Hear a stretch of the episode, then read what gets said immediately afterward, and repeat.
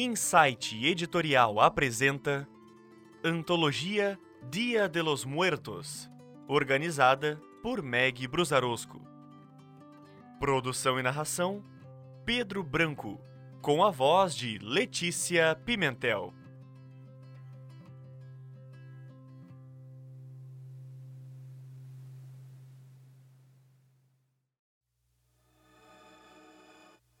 Cinquenta e três horas depois, por Yassanan Obermiller. Produção e narração: Pedro Branco.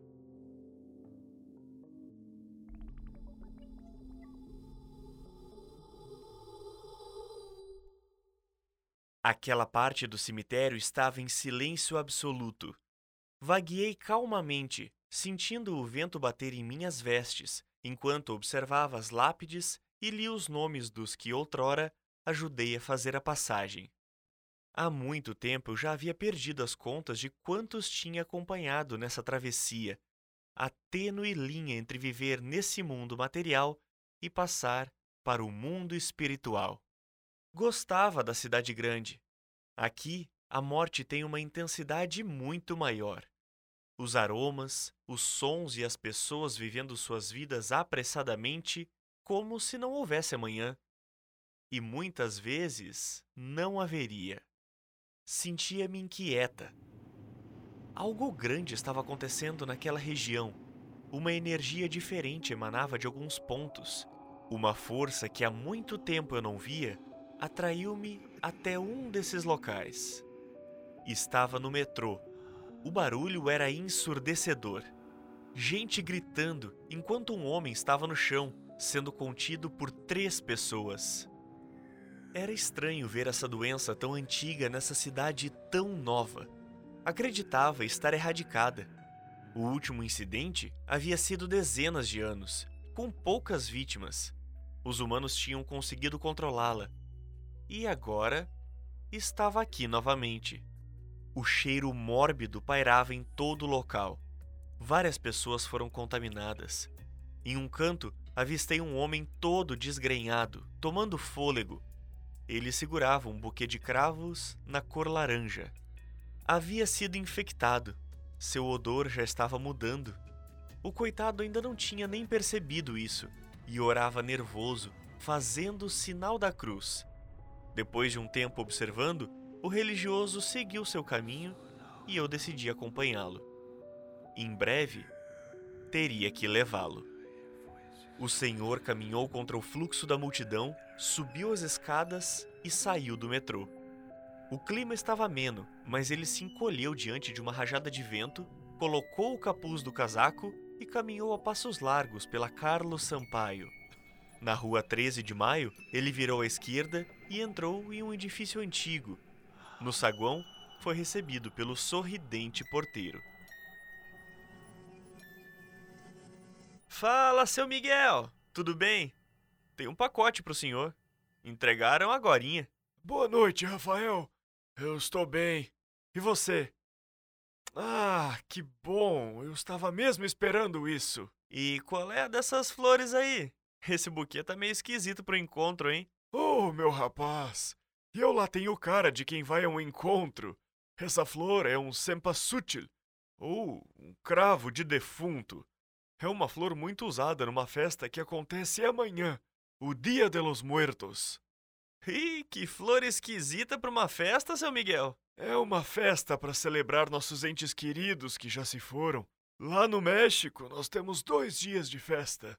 Aqui eu faço apenas meu altar em casa e orações para minha amada Olga e para os meus antepassados. Legal. Estranho, mas legal. Os dois caíram na gargalhada. Eu vou subir, Rafa. Bom trabalho para você. O elevador rugiu quando solicitado. O homem entrou e logo estava na porta do apartamento. Era pequeno, com apenas um quarto. Mal entrou, Miguel acendeu a luz bruxuleante do corredor e foi até a minúscula cozinha pegar um vaso para suas flores e caminhou em direção ao altar, no canto da sala.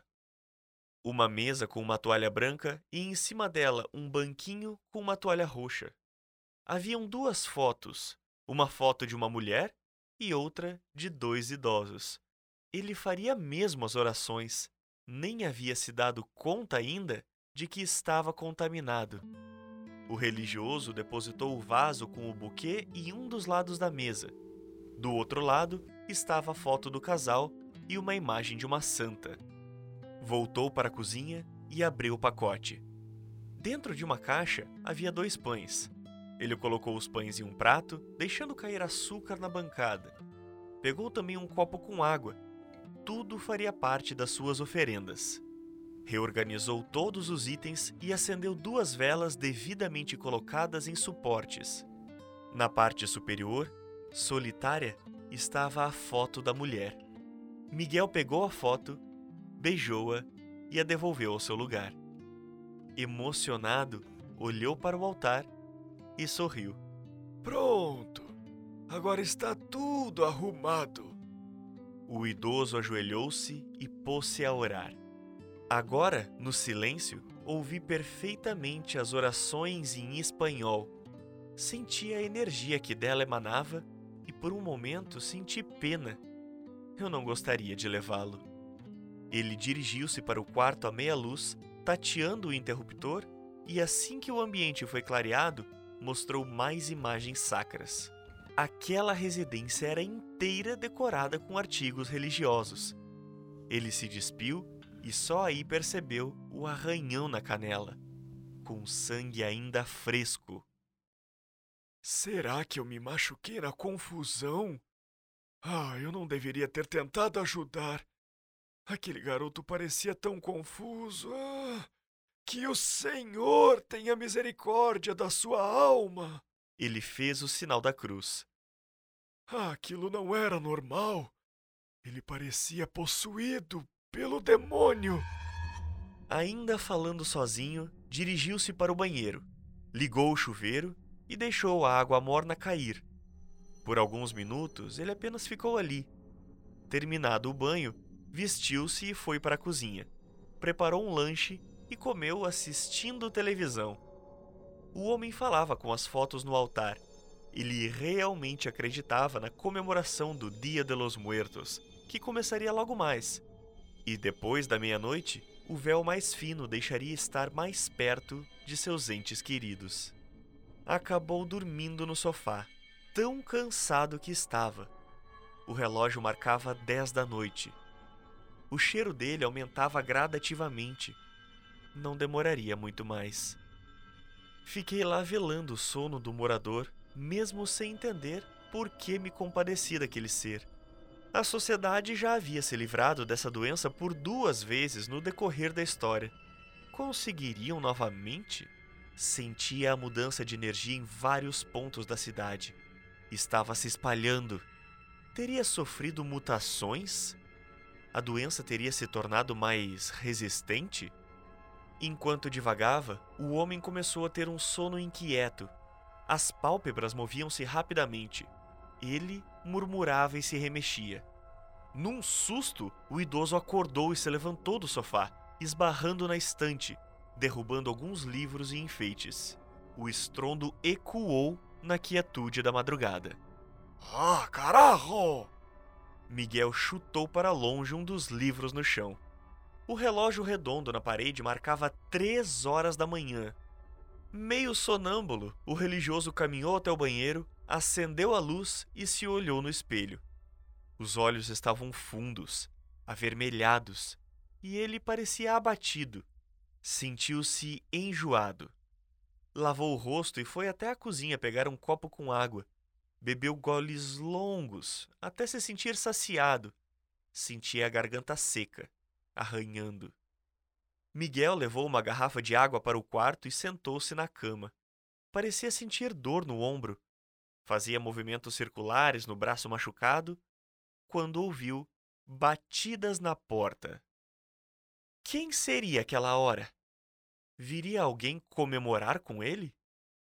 Pelo olho mágico, o homem viu o porteiro e resmungou. Abriu apenas uma fresta e colocou a cabeça para fora, olhando para os dois lados. O que você quer? É, o senhor está bem, seu Miguel? É, tivemos umas reclamações de barulho vindo da sua residência. Reclamações? Quem esse povo acha que é para reclamar de mim? O idoso falava, aumentando o tom de voz. Eu estou bem, seu enxerido! Não tem nada para vocês bisbilhotarem aqui! Bateu a porta com força. Nervoso, ele caminhou até seu pequeno altar e se ajoelhou. Sentia todo o seu corpo tremer.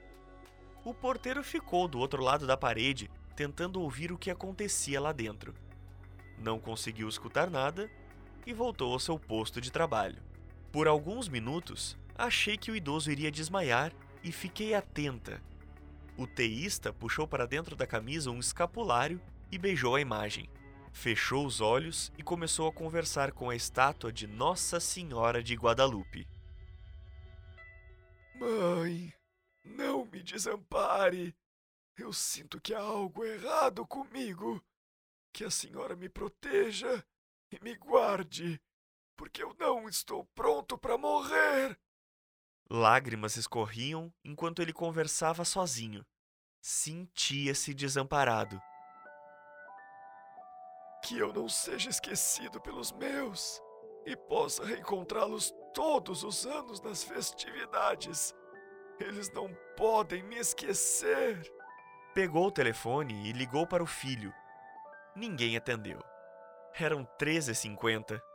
Pela manhã, tentaria novamente falar com Martim. Queria conversar com os netos. Há quanto tempo não via seus netinhos? Seis meses? Não conseguiu conter o choro. Ele se deitou na cama. Ainda estava arrumada, como deixara pela manhã. Sua cabeça girava. Ele sentia-se tonto. Seu estômago estava embrulhado. Virou para o lado e vomitou, sujando uma parte da cama e o chão do quarto. Num rompante de raiva, gritou e derrubou tudo que estava sobre a sua escrivaninha. O barulho da porcelana se quebrando ecoou no quarto fechado. Quando viu a escultura despedaçada, ele caiu no chão, juntando os cacos. Não, não, não, não, não, não! Desculpa, minha mãezinha! Eu não tive intenção! Eu vou colar tudo! Guardou em cima da cômoda todos os pedaços que conseguiu encontrar. Sentou-se no chão, olhando a bagunça que havia feito no quarto. Sua cabeça doía e seu corpo estava pesado. Eu o vi novamente levantar e ir até o banheiro. Das outras vezes, essa doença era mais rápida agindo. Havia mesmo alguma coisa diferente. Tonto, ele foi tateando pelo corredor. No espelho, o homem viu seus olhos mais vermelhos e cansados. Suas olheiras estavam acentuadas. A pele estava ainda mais pálida e era possível ver finas veias arroxeadas por todo o corpo. O idoso se assustou. Ao tentar correr para sair do banheiro, caiu no corredor. Zonzo, ele se arrastou até a mesa e derrubou uma cadeira ao se apoiar para levantar. Ouviu porta se abrindo no corredor. Moradores estavam saindo de suas casas para ouvir de onde vinha a baderna e um murmurinho se formou. Ele olhou para o canto do cômodo e arregalou os olhos. O que é você? Pare de olhar para mim! Começou a orar alto, fervorosamente. Eu estava incrédula. Você me vê? Eu não estou louco. Eu não ouço nada. Não tem nada aqui em casa. Nossa Senhora, me ajude. Me proteja desse demônio na minha casa. Ele falava sozinho, em voz alta. Eu não sou um demônio, mano. Sou a morte. Os passos do lado de fora aumentaram. Ouviu batidas na porta. Tocaram a campainha, mas ele estava muito assustado para se mexer. Alguém pegou na maçaneta e tentou abrir a porta, mas estava trancada. Miguel ouvia as vozes, mas não conseguia distinguir o que conversavam. De olho em mim, ele se arrasta em direção ao altar, se apoia na mesa e pega o porta-retrato com a foto de sua esposa. Olga, eu estou partindo, meu amor. Hoje é o dia que você tem permissão para vir nos ver. Por favor. Venha me buscar! Ele beija a foto e eu fico arrasada. Se for mesmo a doença que imagino que seja, não estará com ela tão cedo. O homem curvou-se como quem sente uma dor aguda no abdômen e deixou cair o porta-retrato, que se espatifou. Ele se contorce, com certeza por causa da forte cólica. De repente, parou de sentir o corpo e começou a se chacoalhar em uma convulsão. Sua cabeça bateu na mesa lateral e abriu um corte. Sangue jorrava do machucado e também escorria de seu nariz. Não havia ninguém para ampará-lo além de seus entes queridos, que vieram para a festa. Ele sorria. Provavelmente os via, da mesma forma que me viu. Do lado de fora, os vizinhos tentavam ouvir o que acontecia dentro do apartamento. Alguém pega uma chave de fenda, um martelo, qualquer coisa, por favor! A gente precisa abrir essa porta! Silêncio dentro do imóvel. O idoso estava desmaiado. Continuo a observá-lo ele ainda não estava morto. Ainda havia vida dentro dele. Algo estava diferente dessa vez, mas eu não sabia precisar o que. Talvez o final não seja como das outras vezes.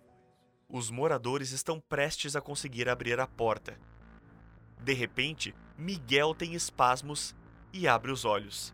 Estão completamente vermelhos. A pele está alva como neve e as veias roxas estão bem aparentes. O cheiro está diferente de tudo que eu já senti. Ele não está vivo, mas também não está totalmente morto. Não conseguirei levá-lo dessa forma.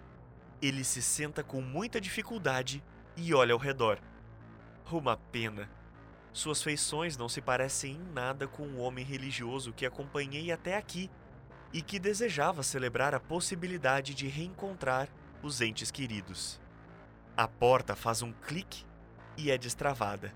O porteiro entra no apartamento seguido de duas pessoas. O barulho chama a atenção do morador recém-transformado, que olha rápido na direção do som, se contorce raivosamente e mostra os dentes com a boca cheia do próprio sangue.